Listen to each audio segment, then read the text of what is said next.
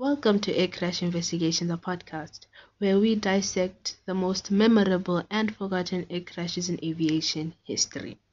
In this episode, we'll be talking about Cathay Pacific Flight 780. I hope you're excited because I am. So, without wasting any more time, let us just get into it. This flight was scheduled for, for the 13th of April 2010 coming from Juanda International Airport, Indonesia, and going to Hong Kong International Airport. There were 309 passengers on board and 13 crew members. Amongst the crew members, there were the pilots, both Australian, Captain Malcolm Waters and First Officer David Hayhoe. I tried to look up the flight hours, but unfortunately I could not find them. They were flying an Airbus A330-342 airplane, which had Rolls-Royce Trent 772-60 engines. This is important for the investigation. Cathay Pacific Flight 780 took off from runway 28 at 24 minutes past 8 in the morning. During the climb, both of the engines had small engine pressure fluctuations, with the second engine's power being greater than the power of the first engine. Half an hour after takeoff, when the aircraft was cruising at flight level 390 or 39,000 feet or 12,000 meters above sea level, the Electronic Centralized Aircraft Monitoring System or ECAM showed an engine showed an engine 2 control system fault error message. Seeing as though the crew was busy flying the airplane, the crew decided to contact maintenance control to make them aware of the fluctuations.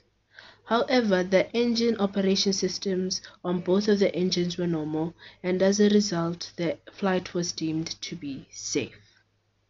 Two hours later, the engine 2 control systems fault ECAM message reappeared. The crew called maintenance control once again, but the flight was again deemed to be safe. Two hours after that, Cathay Pacific Flight 780 was descending to Hong Kong International Airport. Then, at 19 minutes past 5 UCT, about 203 kilometers, 126 miles, or 110 nautical miles southeast of Hong Kong International, the aeroplane's ECAM started showing engine 1 control systems fault, and engine 2 stall messages. The flight crew started to carry out the necessary procedures by moving engine number 2's thrust lever to idle or minimum thrust setting position. Then they put engine number 1 to maximum continuous thrust to compensate for the low thrust of engine 2. After this, the, crew declared a pan-pan distress call to Hong Kong's air traffic control, with them requesting the shortest possible route to the airport and priority landing. A few minutes after this, Cathay Pacific Flight 780 was descending and approaching an altitude of 8,000 feet or 2,438 meters. Then another ECAM message appeared engine 1 stall. The pan-pan distress signal turned to a mayday distress signal. Captain Water started to move the thrust levers back and forth to test out the engine's responses.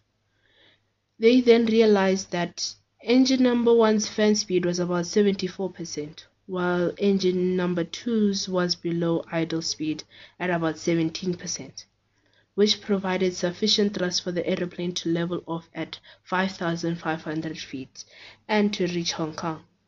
While they were preparing for landing, Captain Waters and First Officer Hayhoe realized that even though they moved the thrust levels, the thrust levers, sorry, this did not reduce the thrust of engine number one, which was at 74%.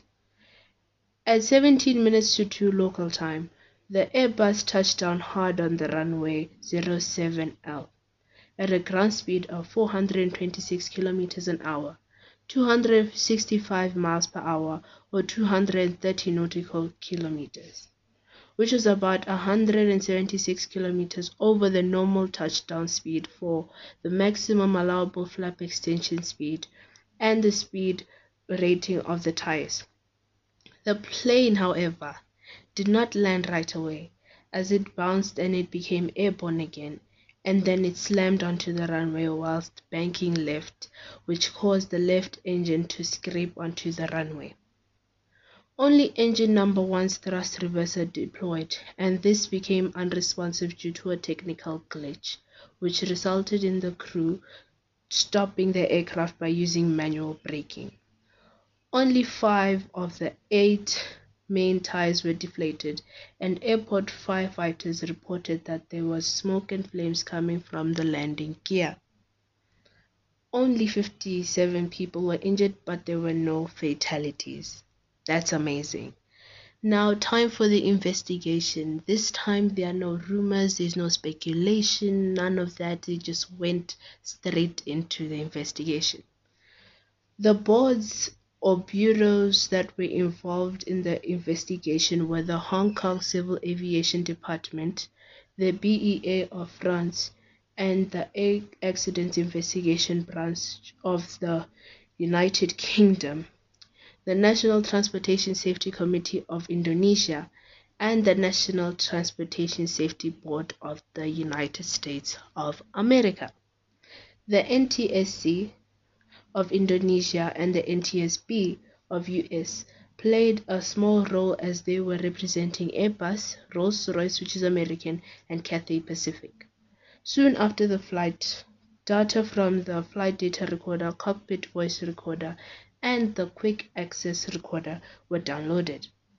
Analysis of this data showed that the fuel systems of Cathay Pacific Flight 780 were tainted with spherical particles which are formed using salt water. So basically, when Cathay Pacific Flight 780 was refueling, some of the salt water from the nearby ocean seeped into the fuel and thus blocked the pipes of the airplane.